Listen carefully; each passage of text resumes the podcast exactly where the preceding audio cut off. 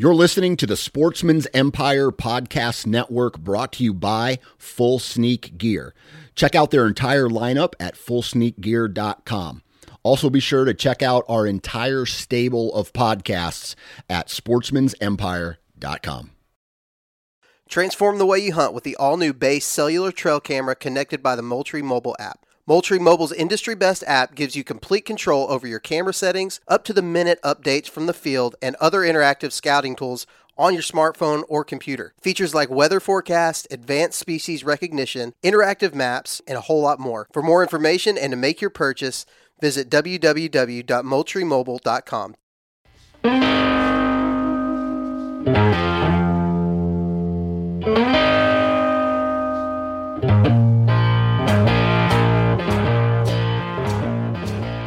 Good morning, good afternoon, good evening, middle of the night, whenever you're listening to this. Hopefully, everybody is doing well. Welcome to the Hunting Gear Podcast. I'm your host, Dan Johnson. And today, we're going to be talking with a gentleman, Aaron Sweat, and we're going to be talking about Christmas ideas, right? I think the title of this podcast is going to be something like uh, um, Christmas gift ideas for the serious hunter. And so not only do we talk about gifts that we would like to give, but gifts that we would like to receive. And so it's just a fun episode talking about some of the uh, gifts that you might get someone who's brand new to the sport of hunting, someone who's been around the block a couple times. We talk about our favorite products um, that we wish everybody had and that we would, you know, we'd like to give to other hunters. And so that's what the topic is today. Not a lot of intro on this podcast. I'm going to get into the commercials. Tethered. If you're looking for a saddle, go check out Tethered's website and just read up on all the information that they have there. Check out their YouTube channel. Tons of educational information on how to become a better saddle hunter. On top of that, they have platforms, they have saddles, they have climbing sticks, they have saddle hunting accessories. So everything you need, whether it's just to get started or now you're a professional at it and you want to go from the beginner series to the, you know, the, you know, basically get to the pros, then they have that too. So uh, go check out Tethered's website for a ton of information. Hunt Stand. If you're, this is a, a this is actually a product that I wish I would have talked about in this episode, and I'm not sure why. But I think when it comes to a Christmas gift, Hunt Stand would be a really good idea because it will allow someone to be thinking about hunting, strategizing about hunting, planning about hunting, even when they can't be out on the farm to scout. Right? They can do their e-scouting on on that app. They can. Uh, organize trail camera pictures on that app. They can scout, they can document, they can uh, strategize, and really just, long story short, think about hunting when you're not actually hunting or not actually scouting. So, huntstand.com, go check out the website, read up on all the functionality that they have. And then on top of that, check out the new Pro Whitetail upgrade that they have available, and that might also be another option for uh, as a as a Christmas gift as well, some kind of stocking stuffer. So huntstand.com, go check it out. And then we have Tactacam, and uh, uh, I believe we talk about Tactacam in this podcast. I'm thinking, I'm not 100% sure, but uh, uh, we talk about Tactacam. We talk about um, how it would be a great product for you know someone who likes to share their time spent in the woods and just you know document what they see, share with their family, their kids, their their elders uh, in sorts that can't be out in the woods all the time, and uh, it's just a really good, uh, it's just a really fun, awesome product if if you like to share your story, and so Tactacam, uh, go check out their website. They have the new 6.0 version and that uh, that has image stabilization and has an LCD screen, so it's taken a step up, and it's really crystal clear. I can remember the I bought a GoPro a long time ago, and it was the very first GoPro, and that footage was dog crap. And you compare that to the new uh, the new 6.0 uh, at uh, Tactacam, and it's money, man. It, it it's crystal clear 4K and it really does, you know, allow you to document uh, your your hunts in the woods. So go check out Tactacam, and then that's it, right? What do you want for Christmas? Is what I'm going to ask. Or what would you like to give as a gift? What would you like to receive as a gift? Hit me up on the Nine Finger Chronicles Instagram page and uh, just send me a DM on a couple items that uh, you would like to receive. Make a comment when I post this. Make a comment uh, about what would you like to receive for Christmas that's hunting related or uh, uh, hunt, whether that's hunting, maybe even fishing. I don't know if that's your thing or not. But Let's get into today's episode with Aaron Sweat as we talk about Christmas gifts for the serious hunter. Three, two, one. All right, on the phone with me today, Mr. Aaron Sweat. Aaron, what's up, man? Living the dream out here in Michigan, Dan. Yeah, yeah. You know, a lot of people, dude, I'll tell you this Michigan is a gorgeous state. Um, I've been on the, uh, let's see, I've been into the middle of Michigan. I've been along the uh, Lake Michigan uh, coastal area up by Grand Haven and even north of that. And uh, I've been into the city of, uh, oh, geez, where was I at? Uh, Grand Rapids. I haven't been on the east side of the state yet, you know, around the Detroit area. But one time when I was a, real young, I went all the way up into uh, oh north north of the Mitten. I've never been into the UP, but north uh, in the uh, lower part of Michigan. And dude, you guys have an absolutely gorgeous state. Yeah, I agree. Totally agree. Um, where you've been, I've only been a few times the west side of the state. It's a couple hour drive from me.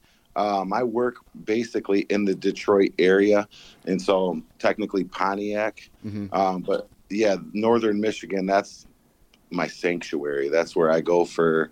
Um, well, I've been going up for rifle hunting since 1993 up there. I was 13 years old when we started, gotcha. and as soon as I get north of the Zilwaukee Bridge, it's like a stress reliever. There you go. There you go. All right. So, what do you do for a living? I uh, I teach at public schools. I'm in my 21st year.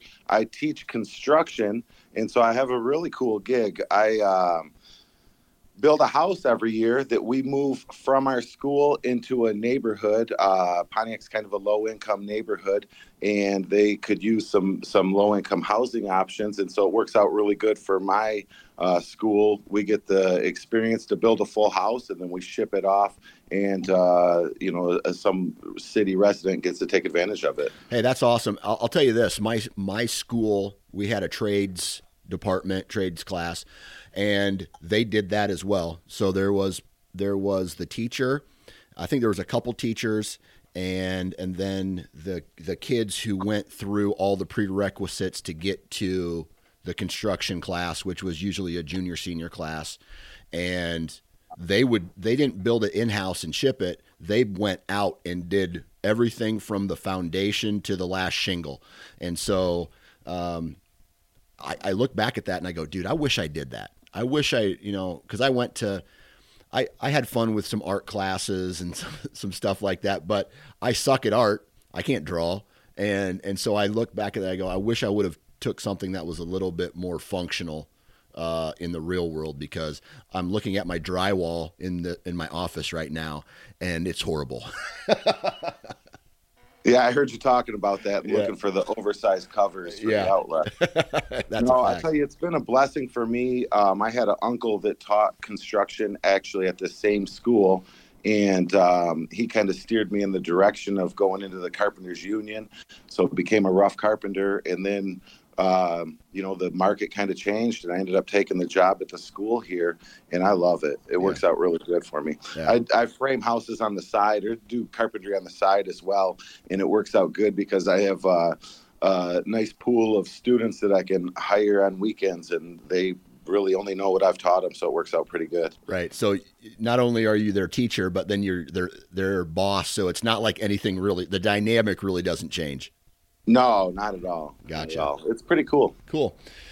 Well, this is the Hunting Gear Podcast, and, and we're going to talk about uh, hunting gear and equipment today, but we're going to look at it because I have a couple of uh, wish list items, and it is the Christmas season, and everybody's starting to, you know, look for gifts for other people and, uh, um, you know, start thinking about gifts for themselves, you know, your wife or your your mom or your friends or whatever. Hey, what do you want for Christmas? And you, you th- I'm starting to think about things like that. And so I kind of want to break this down, Aaron. I want to break it down with a gift that you, you know, some gifts that you would want to give to another serious deer hunter, and then gifts that maybe you would like to receive. Uh, you know, in order to you know I don't know the gifts gifts that you maybe not wouldn't necessarily go out and buy, but you would love to receive. So um, does that sound all right? Yeah, that sounds like a lot of fun actually. Perfect, perfect. All right, so because this is the, the giving season, they say, let's start off with an item that you think you would love to give another serious deer hunter. Ah, so the biggest game changer for me uh, this year would be the Beast Stand. To be honest with you, okay. Uh, you know, I know that's an expensive gift to give, but if I were given the one that's made the biggest difference for me, th- that's allowed me to set in a tree all day when it matters the most, you know, during the rut. And so it's probably been the biggest change for me.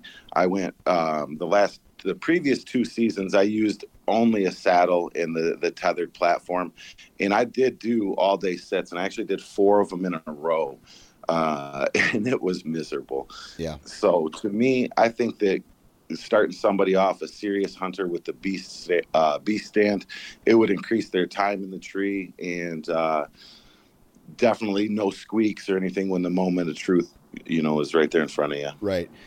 And so, you know, I've never been in a beast stand uh, or sticks, or I've never used them. I've never even held them. All I know is uh, I've interviewed Dan uh, about those sticks. I've talked to him about the process. You know, um, I think if you, the listeners are listening to this, you can go into a previous episode and listen to uh, an entire episode just about his stands and his sticks. And so I haven't had the opportunity to use them, but I do know that they are not cheap. And I think a lot of that has to do with where they're manufactured. It's a it's a 100% U.S. manufacturing, correct? Yes. Okay. Yep. Which leads and, to higher cost. Correct. And they're cutting it out instead of like doing the mold injection. And I'm not, I'm a carpenter. I don't know anything about that. Yeah. But they said it's stronger. And I have it in the tree or, you know, a lot of different trees this year. And it just flat out goes in any tree, locks on nice and tight. Um, never had a squeak or any kind of noise come from the stand. And it's just, man, I swear, when I first got it, I grabbed the uh, tethered platform, just their normal size platform, not the XL, and they were about the same weight. And I don't know the the uh, specs on the on the tethered platform. I don't know if it's a four pound deal. It probably is lighter, but when you grab the two, because it's a, you know the tethered platform is so much more compact than the Beast stand. The Beast stand feels lighter. Yeah. So I was just immediately impressed with it. And I actually have never put my hands on Beast sticks though. Okay. And the reason for that is, like I said, the previous two seasons, I was um, only in a saddle. I, I used the tethered Phantom. And a lot of times when I was climbing, I would have the bridge from the saddle grab onto like the bottom foot of the of the climbing stick and with the sticks that i had before this year i had the hawk heliums uh, just the you know entry level sticks and I liked that when the bridge grabbed it, the the step just folded up out of the way. Yeah. And so when I was buying new sticks this year, this past season, um, that was kind of a, a, big deal for me, as I wanted to have a, a stick that the feet folded up on. Yeah, yeah, and that makes. Yeah, I, I never really thought about that until now because I I every once in a while my climbing rope as I start to go up the tree before I snap in or something like that. If I take a big step up and I get hooked on my bottom step with the lone wolf sticks, they they come up, and they it's you know it's not really a problem. You climb down, you use your feet to kick the the stand, you know the the foot peg over, and you know you're good to go. So I can definitely see how that would be a small, but still kind of uh, an annoying inconvenience. Yeah, and you know, being a carpenter that climbs the heights pretty much daily, I don't always have my lineman belt on when I'm climbing, And you know, sometimes I've been kind of hurrying up the tree and had that bridge grab, and I'm pretty glad that it bent up out of the way. Yeah. You know, where I feel like if I had the the a stick that it didn't fold out of the way and it grabbed, I'd kind of get stuck or pulled, maybe even pulled backwards a little bit. Yeah. Yeah. All right. And so, aside from the weight and the the lack of noise, is there any other big benefit that you got out of that that beast tree stand? You know, just the adjustability, but I I think that most of your good hang-ons are going to have the adjustability like a lone wolf. You can adjust the, the angle that you're sitting on. So I think really the, the noise and the the um, strength of it is probably the two selling features for it. And the weight, you know, I backpack in on, on public land most of the time. And so the weight, it is an issue when you're taking everything out for a full day. Yeah. Yeah. All right. So that would be a gift that you want to to give. And I'm going to talk about something uh, that I would like to receive as a gift because it, it's a tree stand, right? And yeah. so, from a run and gun standpoint, you know the, the there's similar functionality between your your uh, your beast uh, stand. From a you know, I, I feel like the run and gun Lone Wolves, the Novix. I mean, it's pretty much the same tree stand. The XOP gears, those all are all kind of the same tree stand, the same functionality for the most part. The ability to level out in the tree, right? So you're not leaning one way or the other. All those are the same. But one of the reasons I do not sit all day is I have bad knees and I have a, a bad back. And so I can tough it out for four to six hours, whatever but after that, man, I just get antsy. Um, then I start to stand up and sit down. I start to move around a lot, that kind of stuff. And so when I go into my historically good rut spots, a place where you could potentially sit all day, I would love a really comfortable tree stand. And so my wish list product would be a Millennium.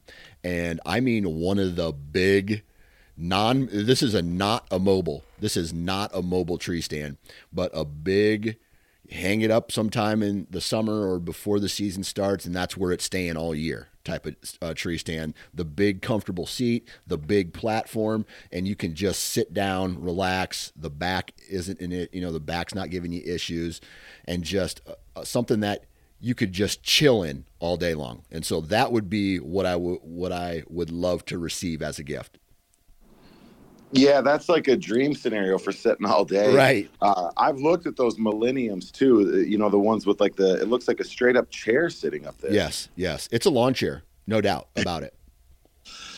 You know, um, I'm the same way where I can't sit the whole time and not move. Mm-hmm. And so what I've been figuring out is I've got to like hang a good set that allows me some good cover to where I can stand up and stretch my feet every now and again. Yeah. And this year, I've been kind of obviously you've got to pick the spot based on seeing sign and and you know that there's going to be deer there that you want to hunt. Yeah. But um, I've been looking for trees that are close to pine trees or or pine trees so that I can get up in there and have some good cover and be able to move around a little bit. Yeah. Yeah. It, it was really bad in the saddle for me. I just I I can work for an eight, 10 hour day framing houses, and I come sit at the computer for two hours, and I'm complaining to my wife how sore I am. you know, so uh, the sitting around is really the hardest part for me. And then the saddle, I was constantly swinging, sitting up, sitting down, kneeling against the tree, yep. just constantly making adjustments. Yep. And the time that I did spend in a saddle this year, they uh, tethered offers. It's a little accessory. It's like a secondary back strap that you oh, yeah. put recliner. Yeah, and you put it under your armpits. I mean, somewhere around there, you know, wherever it's comfortable for you, and then that connects to your. Uh, is it the bridge? The same, the same uh, uh, carabiner that your bridge yeah. bridge is. The, the carabiner from the tether. Yeah, exactly. And yep, so, no, I've got one of those too. Yeah, and so when I was in that, now this was not an all day sit uh, scenario. This was a this was an afternoon hunt and I got into the tree about three, and at the time I think it was a six thirty type sunset scenario, 6:30, 6:45, and so I was I was only in there for three hours, and I felt I felt pretty good. I felt pretty good. The only difference between that, and I was in a good tree, great cover. Deer came by. I, you know, nothing, no shooters. Um, the deer didn't didn't necessarily see me, didn't spook, whatever. But I did find myself moving around a lot more in a saddle than I did in a tree stand. Yeah, and, and I, I think I think it's just like natural movement at that point. Yeah, you know, when you lean back, you just kind of sway a little bit. Um, I loved the recliner, and that was crucial for me to do all day sits in the in the yeah. saddle. Yeah, um, for sure. And even where you know I would have the rec- the recliner right up under my armpits, and then you'd have to adjust it down a few inches, you know, just to keep moving it to stay comfortable. Yeah. Yep. So and the other thing with that saddle and that comfort, I really feel like the diameter of the tree made a difference. If you got in a small tree, you really couldn't lock your knees against the tree in front of you. Or if you had a decent diameter tree, you could. You could kneel against it pretty good. Yeah. And and I know I mean there's guys up there who they got they and I, this is something I still need to work on with my saddle and that is getting the you know having the ability to uh, like just adjust to comfort, adjust it to comfort. And so, so I would just, you know, kind of sit back and, uh, and, and fall asleep. And I know, I know guys who they tell me, dude, it, I can, I can just almost lay down in it. Like, you know, or find a way to just like melt into it. And I, I can very comfortably fall, like I could fall asleep if I wanted to and things like that. So, so I'm not there yet, but I, I want to be. It, and see, I found comfortable spots, but it didn't like you would get super comfortable, and then in 90 minutes, it was you were aching from it, or yeah. I was aching from it, you know. Right. And uh, there's definitely probably tougher guys out there than me. That That's a fact. Same here. Same here. But uh, when it comes to ultimate luxury comfort on a non-mobile, like it goes against everything that I've ever talked about.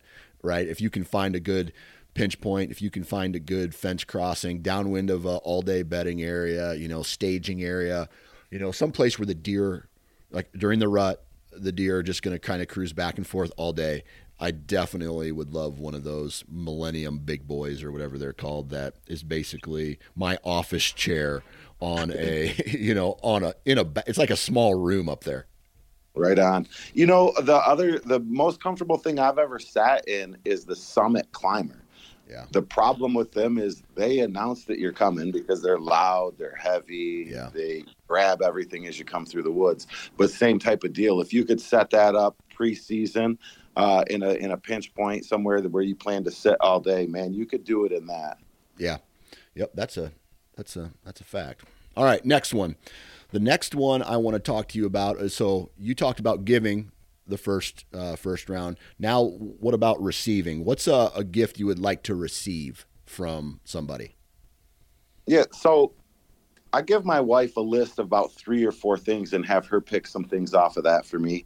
And this year, what I told her, well, and why I picked this item is this year on public land, I shot a really nice buck for for our area, and the shot, judging it, you know, from in the stand, looked a little back thought it was actually a gut shot. So I sat in the stand. Uh, that shot, uh, it was at 7:10 in the morning. 7:30, I'd called a, a, a, dog, tracking dog, in on it.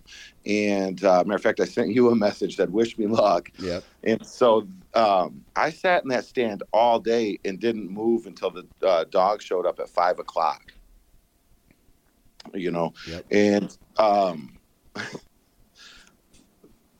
that was uh that was a test right there for me. And sorry, I just got a text message that popped up on my screen that completely derailed my thought right there. That's all right. Um, so either way, I was up on public land, shot the deer, waited all day for that uh, deer to show up or for the dog tracker to show up, and it ended up not being as far back as I thought. I didn't even go look at the arrow. So when the dog got there, I looked at the arrow and I had a red arrow. So the thing that I wanted to get is a Tactacam. So the 6.0 has the little screen on oh, it, okay. so you can re- replay the video. And so that was the the first thing that I put on the the wish list for this year was the Tactacam 6.0. So I wouldn't have to set in there all dang day again. That I could replay the shot, and just even if it's not a bad shot, just to have the footage of it would be really cool. Gotcha. Yeah. You know, there, there's nothing better than being able to review your footage.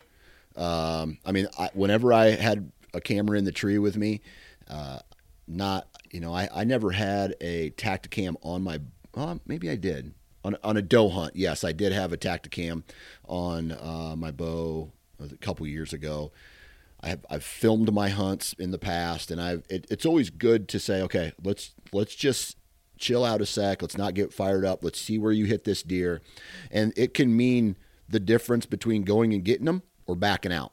And so uh, this year, it would have been nice if I had a a you know um, a, a Tactacam on my bow or uh, a video camera in the tree with me recording the shot where I could say, you know what, um, you know, that's a liver shot. I'm going to go look for him as opposed to is he gut shot? Then I'm going to let them set for a while. So I always err on the side of caution with that. But if you can get verify, you know, certain types of verification and video footage would be one of them, that would be ultimate. Heck yeah. And you know, I thought that I was going to be out filming my hunt, so I bought a little Canon uh, camcorder and I bought the fourth arrow. And you want to talk about adding some weight to your pack? That's a good way to do it right there. hey, hey, you guys want to be more inefficient as a hunter? Video video all your hunts. Self film start exactly. self filming. Yeah. Yeah. Exactly. Yeah, that the fourth arrow, it is nice, but man, it's heavy and I haven't used it in at least 2 years. And I don't have any footage of any deer at all. I remember when I was self-filming there for a while, I would and this is no joke. I would set all of it up and then a deer would come through that I wanted to shoot and I didn't even touch my camera equipment. I was like, "Come on." Like what what and then I missed a um, I had a really bad experience with uh, to this day a deer that I let walk through. It haunts me. it was a 170 inch 10 pointer. It walked through my first shooting lane as I'm trying to get on get it on camera, and then uh, I take a real bad shot at it and backstrap it, and luckily it lived. But the next year, or it was either the next year or the year after, uh, another hunter shot it on a neighboring farm. So, uh, and I since that time I, I don't self film anymore. Yeah, that's perfect reason not to. Uh, mine, I, I, was carrying out all the camera gear, setting it up, and got like. No one's ever going to watch this but me, but I would get like B roll of like, here's the deer trails, here's the rub that I set up on, or here's the scrape, and then never any uh, any deer at all on it. And then I'm sure that if I did have a buck walk in, I'd do the same thing you did and shoot the deer and never even touch the camera. Yeah, absolutely. Absolutely. So, but I'm I'm hoping that's easier with the Tactacam having it right on the bow. Yeah. If that wish comes through, of course. Yeah. Since this is a wish list talk. Yeah. So is your wife going to listen to this? You know what? I don't know if she will or not. She's not really big into the hunting at all. Uh, she's a girly girl, which I love, you know. But um, so I don't know if she'll listen to this at all. But she definitely, um, she's already been given this list. Good deal. Well, hopefully she uh, uh, hears this, or you you make enough uh, noise. Oh man, this Tactacam sure would be nice to get. yeah, you know, I I've got a little bit of a different tactic, and um, I go to Jared, the jewelry store, and get whatever she sent me an image of. And so that way it's like, hey, this is what you wanted. And I made sure to come through for you. And here's the list of the things that I want. And she is uh, batting at least a thousand, if not. That's good. That's good. Yeah. Well, uh, um, actually, she's the one that bought the saddle for me. I was telling her, I showed it to her on like a hunting public show, and it's like, I think I could do so much better with one of these. And then uh, had mentioned it again, and then she asked, "What is that called again?" And next thing you know, I had it for Father's Day with all the accessories. That's that's how you do it. That's how you do yeah. it, man. All right, so all right, uh, let's see here. A gift that I would want to give somebody, and I wish every human being in the every hunter at least who hunts cold weather. I've talked about this everybody knows probably what I'm going to say, and that is boot covers. Whether it is the Arctic Shield boot covers that I have or another brand of boot covers out there, I'm telling you, slipping on a pair of boot covers allow it straight up allows you to hunt longer in colder weather if you have a foot issue. Like if your feet get cold and easily, man, ever since I've dropped the rubber boots and just started using the boot covers, I'm telling you right now, man, it is a game changer. It's a game changer product in my opinion. And that's it's as simple as that. I wish I could give every hunter out there a pair of boot covers. Yeah, you know what? I need to invest in some of those. Um, before this year, I'd uh, used, well, the last several years, I'd used some Baffin Impacts for when it was really cold. It's a pack boot. Uh, they were my ice fishing boots. They were not the best for climbing trees. Um, so, you know, they're a little bulky for that, but they're super comfortable, and my feet literally had never gotten cold in them. Uh, then last year at rifle camp, I gave them to one of my cousins, and, you know, he just was complaining about cold feet. I could afford another pair. I planned to buy another pair before this hunting season. I didn't, and so I uh, was up up north this year, and I had just some Crispi Colorados and some uh, darn tough wool socks that were like the hiker edition, not like the warm hunting edition, right. and my feet froze. Yeah. I, am like a uh, well, I'm I'm only 42, but I'm like about a 90 year old man because I had a heart attack when I was 39. Oh shit! And I take I forget what it is, maybe eight different pills a day, um, heart related uh, medicines a day, and I'm freezing constantly. And so I spent a lot of money to stay warm in the stand. Oh dang, that that's crazy. like, like sorry for laughing, but no, go ahead. Um, but you would laugh if I told you the story because I was walking out with a summit climber on my back. I've texted my wife all these issues that I'm having. She's like, "You're having a heart attack. Get out of there." And I didn't. I'm like, "No, I'm on one. I think I'm going to stay out here. I just won't climb the tree." And uh, it was a legit heart attack. I was in the hospital for the next week after that. God dang, that's nuts. Well, I'm, yeah. I'm glad you're here having this conversation with me because honestly, I've heard stories of guys doing the same thing and they didn't make it. Yeah, no, I know. I'm I'm definitely a lot smarter now. I would not do the same thing. Yeah. All right. So, um, you got to stay warm. It sounds like. Yeah. Yeah. Yep. All right. Well, uh, there's a lot of products out there. All right. So, so I covered a uh, a receive. I covered a give. I covered a. Say you covered one of each. What? How about how about this? What about a product that you could that here's the restrictions. It has to be able to fit in a stocking as a stocking stuffer product.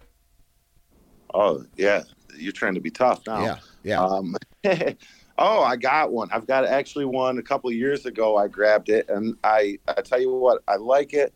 Um, some of the guys that are huge on noise may not like it, but typically when it's making noise, you're getting down anyway.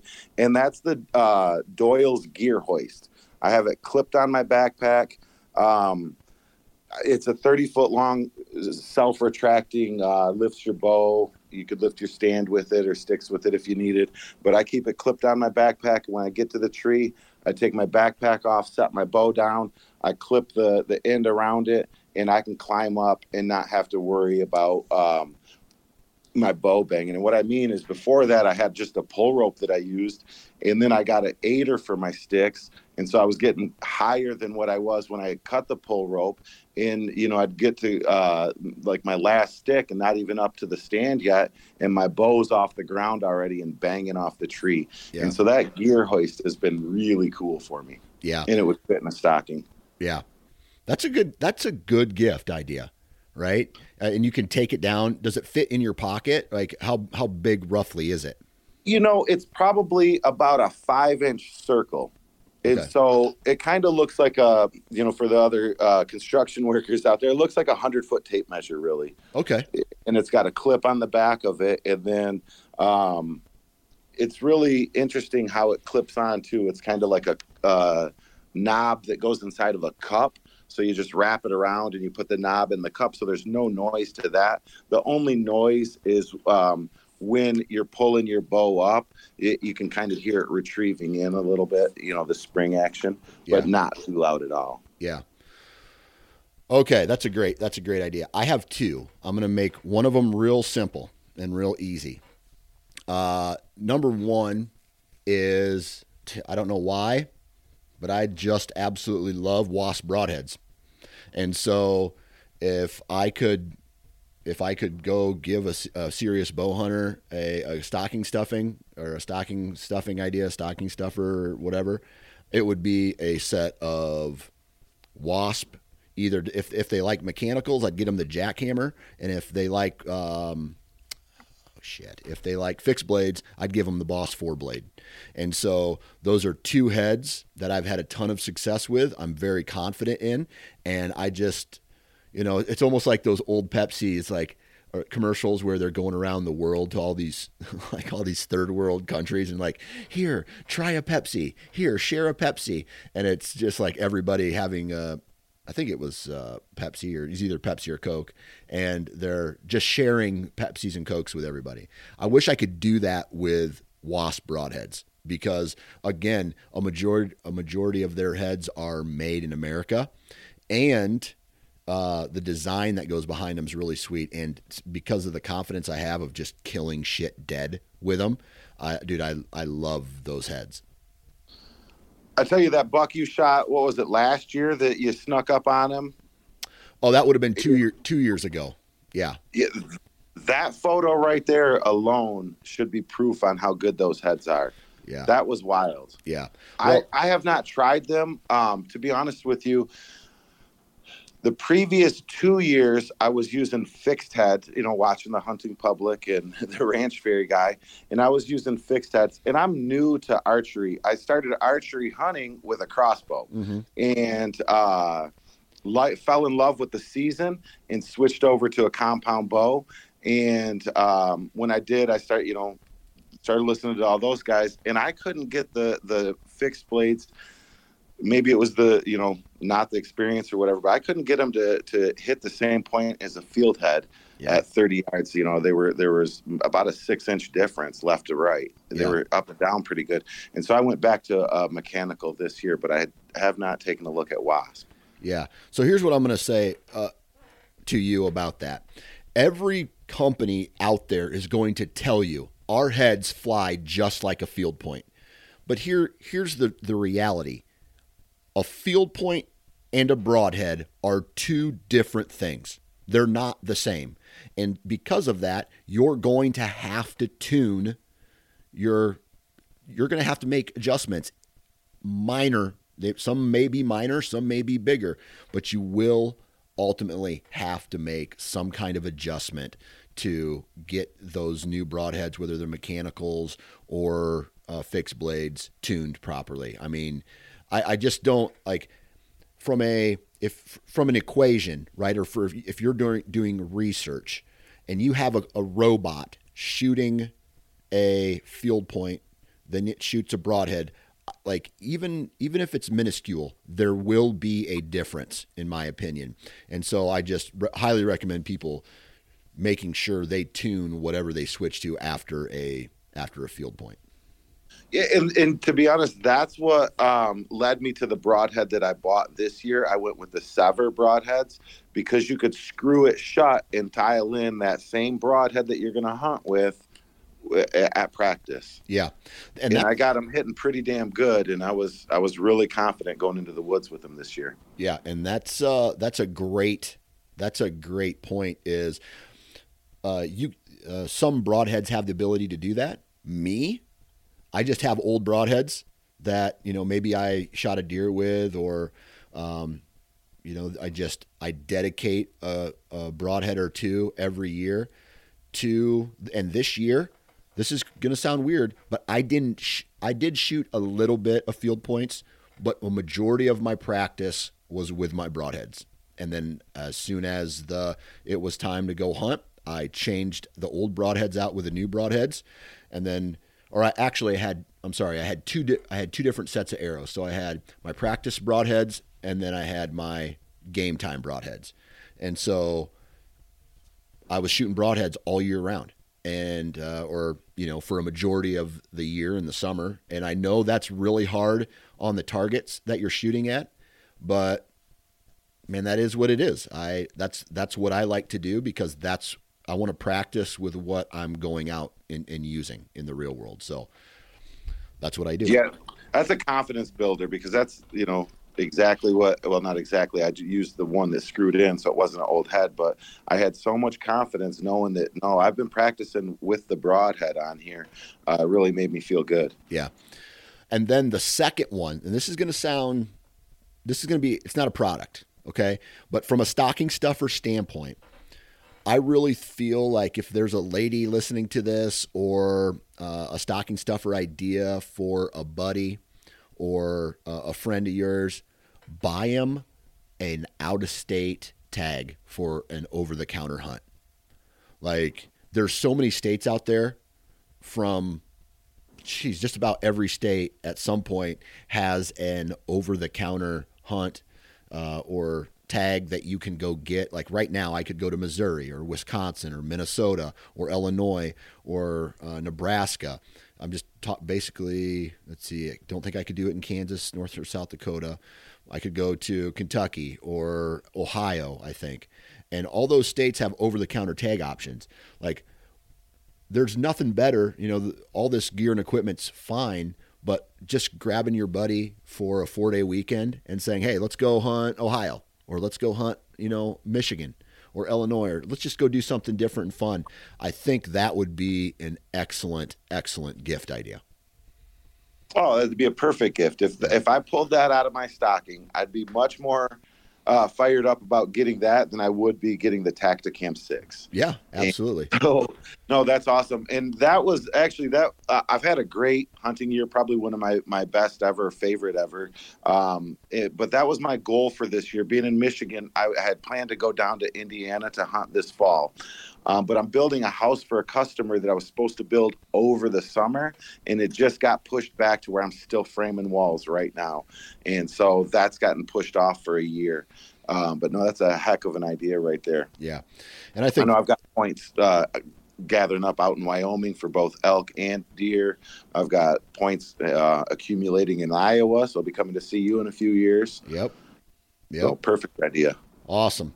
All right, let's see here. Uh, so those were some stocking stuffers. Any other gifts that you would like to give or receive? So yeah, absolutely. On my receive list, uh, the other thing that I put in there was I would like to get uh, um, the the I think it's Leupold the full draw rangefinder. So I'm an all around outdoorsy guy. I, I, mean, I do golf, I snowboard, I kayak. Well, I'm using my golf rangefinder in the tree, and it's got like a red rubber sleeve on it. So I'm sure that I could definitely do better uh, than that. Yeah. So I'm hoping to get the the a rangefinder as well. Okay, that would be a great stocking stuffer idea as well. I mean, that's a yeah, yeah, that would fit, fit, in a, fit in a stocking. So, uh, some of these uh, rangefinders though aren't uh, like as cheap as a pack of broadheads per se. Not at all. Uh, but uh, they're I don't know. I, I, feel like if you're hunting without a rangefinder, you're uh, you're not doing everything that you possibly could from an ethics standpoint. I don't know. Like guessing yardage to me is you you got to be really good at it in order to, you know. I mean, when I started out, I didn't have a rangefinder, but what I did do, I um, the I can remember one of the first times I ever went hunting by myself and I sat in a fence row and I I had like 10, 20 and 30 yard pins. and so I was sitting and I had four paint sticks that I took with me and I would take 10 steps cuz that's how I ranged everything in was in my backyard. Um, right. So I took 10 steps and then I would put a a paint stick down. I take another 10 step, I put another paint stick down. And then so my maximum range was 30 yards and even then that would have been that would have been good. And so I can remember sitting in in a tree stand with these yardage markers out in front of me or uh, in a fence row with these yardage markers out in front of me. You know, obviously no deer came through.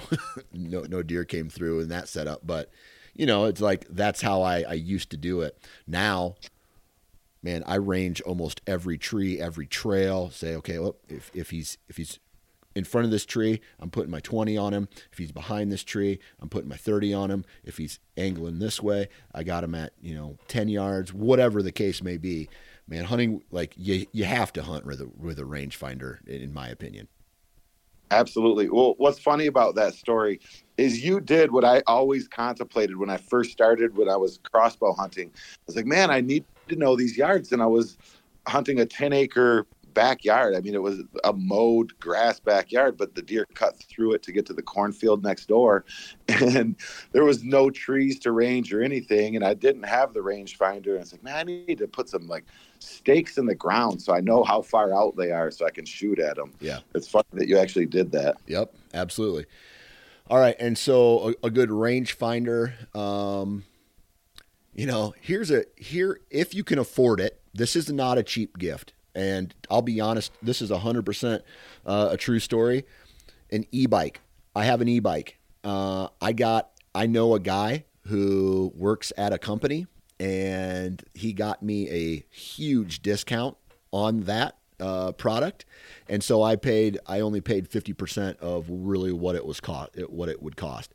So with that said, I probably wouldn't have the same e-bike that I have now if I didn't get that giant discount on it. But I will say if you can afford it, it is an access game changer for public and private land if the public land that you hunt allows it. Okay, there's some public land that you can't, so you got to make sure you do your your uh, your research on the rules and regulations of e-bikes and what is a legal e-bike versus what is a illegal e-bike.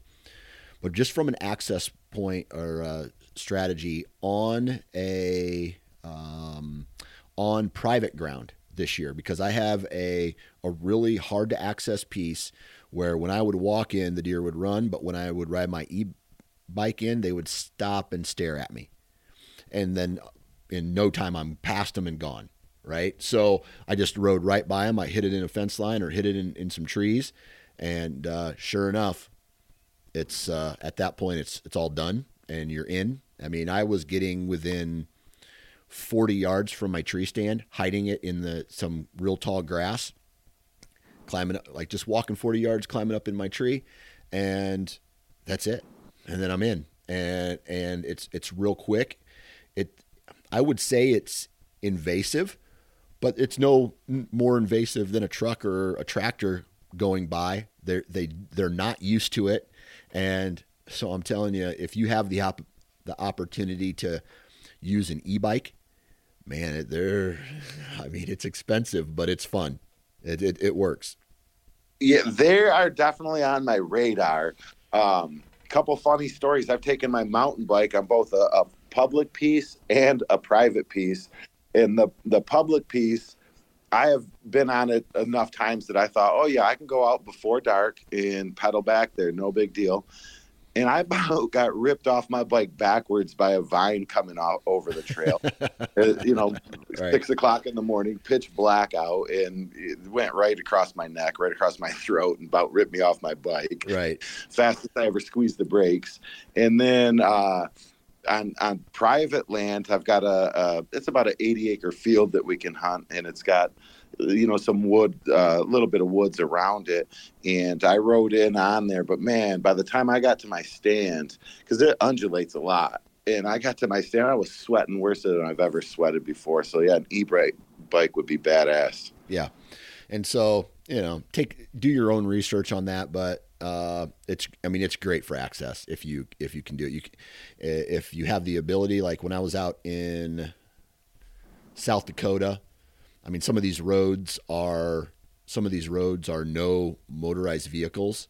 Okay, but yeah. a class one e-bike is legal because the throttle is disconnected and it's only pedal power, and so that makes that e-bike legal. The that that piece of it's not necessarily the state that makes the law, it's the the property that makes the law. So I could ride, you know, I could ride that bike in. I'd have to pedal to get the motor going because there's no throttle. but I'd go I'd go on there and and uh, man I got deep I got deep sometimes and so what was frustrating was I followed all the rules and regulations and then I, I hear a truck coming or a four wheeler coming and these people aren't you know they're obviously breaking breaking a law or breaking a rule and uh, that that pissed me off but man you can do some great things on an e-bike no, that's awesome. I definitely have to have to up my game for access. Yeah, for sure. It, where, where, we go up north, we've been going there for 30 years now, or it'll be 30 years next year, um, and it's a, a, pretty big swamp area where it's 10 miles uh, east to west and like five miles north to south, where there's no roads that get in there. Yeah, yeah. Okay, let's see here. So that's a real expensive one. Um, I don't know. I, I always like my mom every year gets me a box of hand warmers. So those are always well accepted. Um, but man, other than that, I'm that I'm probably one of the hardest guys to buy for because if I want something, I just go get it uh, or yep. uh, I pretty much have everything I need. And being in this sounds douchey, but being in the hunting industry as long as I've been, I have a lot of contacts, and uh, you know, I've been I've worked in the past with a lot of companies, and so I've got a. a I mean, I'm, I'm literally just built a room for not an addition, but I have a loft here above my garage where I have my office, and then the next room over, I've I've split this up is going to be my hunting gear room. And so all I'm doing is just going to move everything that's in the garage up into this room for a little bit better organization. And so, uh, yeah, it's, uh, it's awesome. It's awesome to have that much gear. But at the same time, what I've always found is you start to refine what you have and you just go back to the same things over and over and over because you just feel confident with it. And so and I think that's where I'm at now. I'm looking at a garage full of stuff where it's like I need to have a garage sale or throw some of this stuff on on Facebook Marketplace or whatever. Yep. Like the the Summit climbers and and other gear that's just kind of outdated, and especially now that I'm doing more of the mobile thing and and the, I've got the B stand. Uh, some of that gear could easily disappear, and I wouldn't know it. Yep, absolutely. It's like almost uh, clothes in my closet. Uh, I go through it maybe once or twice a year, and every year I just if I don't wear it, I I, I wear like five Vortex Optic shirts and a couple like of my own Nine Finger Chronicles shirts and a couple other maybe t-shirts that I work out in. And I have like a rotation of maybe seven or eight t-shirts and then they get washed and then I just use them again. And then 90% of my closet just isn't touched. And so, God forbid, I have to get a suit out, right, for a wedding. All my friends are pretty much married or divorced, and second weddings don't have second weddings don't have big events anymore. So I don't need any of that stuff. Uh, so I just I I literally could get away with one pair of blue jeans, a pair of sweatpants, you know, eight eight pairs of socks, eight pairs of underwear, eight t-shirts, and I'm good to go. Yeah, I'm like that too. I'm a pretty simple guy, you know, and so most of my clothes are work clothes or hunting gear, hunting and fishing clothes. And uh, I just did a huge purge this past summer. My wife's like, "You got your whole dresser full. I can't even put any clothes in there, but you don't wear any of it. Get yeah. your butt through there and get that stuff thrown out or given away." Heck yeah, heck yeah. So, uh, but I tell you, that's one thing that I would buy for somebody that is on the expensive side. Is I bought the Sitka incinerator um, and that thing is awesome. I know it's expensive. I think it's like 650 for the bibs and 650 for the coat. Yeah. And I would buy it again. Um, the downside to that is I bought that like I didn't have a spot where I could walk in the store and feel it first. So I bought it and I bought first just the coat. Like, well, let me see what this thing is. And when I got it, I'm like, oh yeah, that's badass. So I bought the bibs too. And then that led me to buy like the Stratus outfit, expecting like the same, not the same as incinerator, but the same quality, same same idea because that was expensive too. It was like 350 for the coat and 350 for the pants. And that was a bust. That is like any hunting pant you ever seen. They do the same thing as the as the uh, Stratus one. So, you know, it's kind of a double-edged sword. I'd buy the incinerator for somebody. I know they would stay warm. If they're a cold-blooded person, they would love that. Yeah. man, like I move around so much. Like, okay, so I have a pair of Sitka fleece pants. It's not the incinerator, but I've I've had the incinerator, uh, uh, not the jacket, but the bib on before, and I can definitely see how that would keep you warm. The thing about it, though, is that it, in my opinion, those garments are only put on at the bottom of the tree stand unless you're driving up or if you're driving, maybe taking an e-bike or or getting into a ground blind on a field edge. But for me, those items, heavy fleece, they pick up all that beggar's lice. They pick up every little single thing. So for me, I look at those and I go, man, I have to put these in a bag and then I have to take them to my stand. I have to put them on at my stand, and then, which I do with some of my other clothes anyway, but they're not that heavy fleece that picks up all of that stuff. You know what I mean? All the all the beggar's lice, all the cockburrs and things like that. Yeah. And so I've really stepped away from products like that, heavy fleece products, because man, uh, they're like I, I, guess I haven't seen any difference from a quiet standpoint. And if the other clothes is a little bit loud, louder, the deer don't notice it. And so right. well, the incinerator is not the fleece that picks up all that stuff. That's the fanatic outfit, and I don't have that. Um, okay. But it is definitely you cannot put it on and go to your spot. And yeah. and the really funny story this past uh, a month. November 15th is our gun opener. And I got to our uh, to the tree that I thought I was going to climb.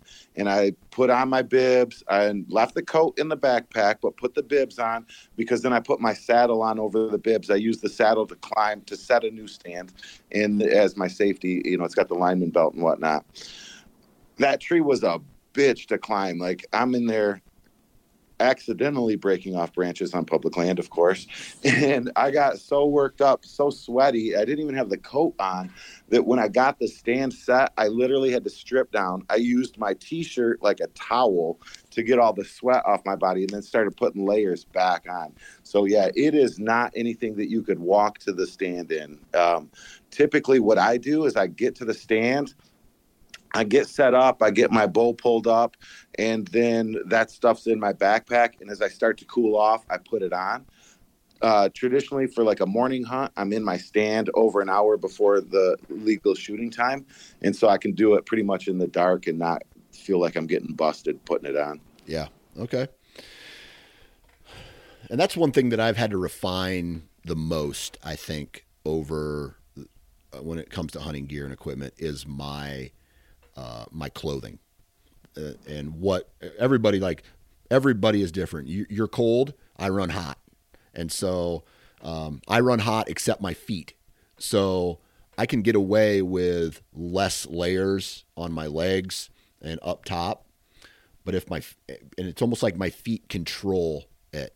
Back in the day, before my boot covers, once my feet started, it was over. My mind was off. Time to get out of the tree. But now I have the boot covers on, and for some reason that allows me to just wear uh, a heavy base layer and then a pair of damn near work jeans over them, and that's usually what I, unless the temperature is real cold, and then I'll wear the same base layers with a pair of bibs, and so those uh, the the heavier bibs, and so that's what I wear in the in the cold temps. But from a, you know, like ever since the inception or since merino wool has really been heavily marketed towards the hunting uh, industry or the hunting community, man, I would uh, a gift I would give would be 100% merino wool base layers and just get people comfortable again. Yeah, I love my merino wool too. I bought some black ovis. I don't know if they call it the mid layer or base layer. I think it's the mid layer actually. It's like a quarter zip. Yeah. And I love that thing. Yeah. So let's see here. Any uh, anything else? We'll we'll go we'll go one more product uh, that you have either you want to give or receive. Okay, you know, uh, like I mentioned, I'm new to to shooting a compound bow and hunting with, with a compound bow. Uh, this was the second season that I that I hunted with one, and listening to the podcast, you guys give some good advice on on shooting does Get to get yeah. good with your equipment and shoot some does. And so this year, my goal was to do exactly that. And I shot five does with my bow this year. And one thing that helped me do that is I set up the boss buck decoy thinking that I could get a buck to come in for the pre-rut at the at the uh, private field that I was hunting. Yeah. But the does just kept coming right over to it, and I'm not a good trophy hunter. And like I said, I was still trying to not perfect it, but you know, hone my craft.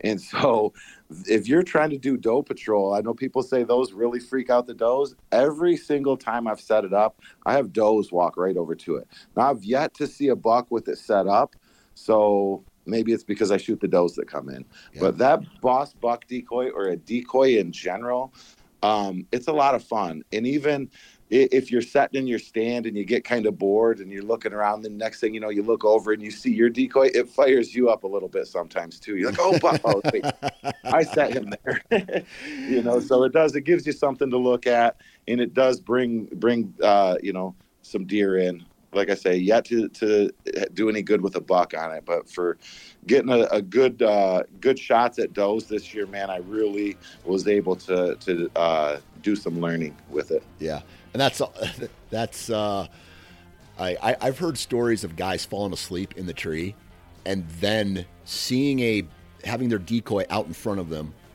grabbing their bow and trying to shoot it until they're like they they realize what is going on. They're in some kind of fog or something like that. So. so whenever I set them up, I send a picture to one of my buddies that hunts too, and they're like, "Oh, that's a good one." I'm like, "Well, that's my decoy." that's funny. That's funny. Well, man, hey, I really appreciate you taking time out of your day to come on here and, and BS with us about uh, Christmas gift ideas. And uh, so hopefully you get that house built. Hopefully you get out some more this year and uh, get some hunting done. And uh, good luck the rest of the season. And thanks for your time. Hey, thanks, Dan. I sure appreciate you having me on, and I really appreciate the content that you put out. Really uh, uh relatable guy, and so I appreciate you having me on.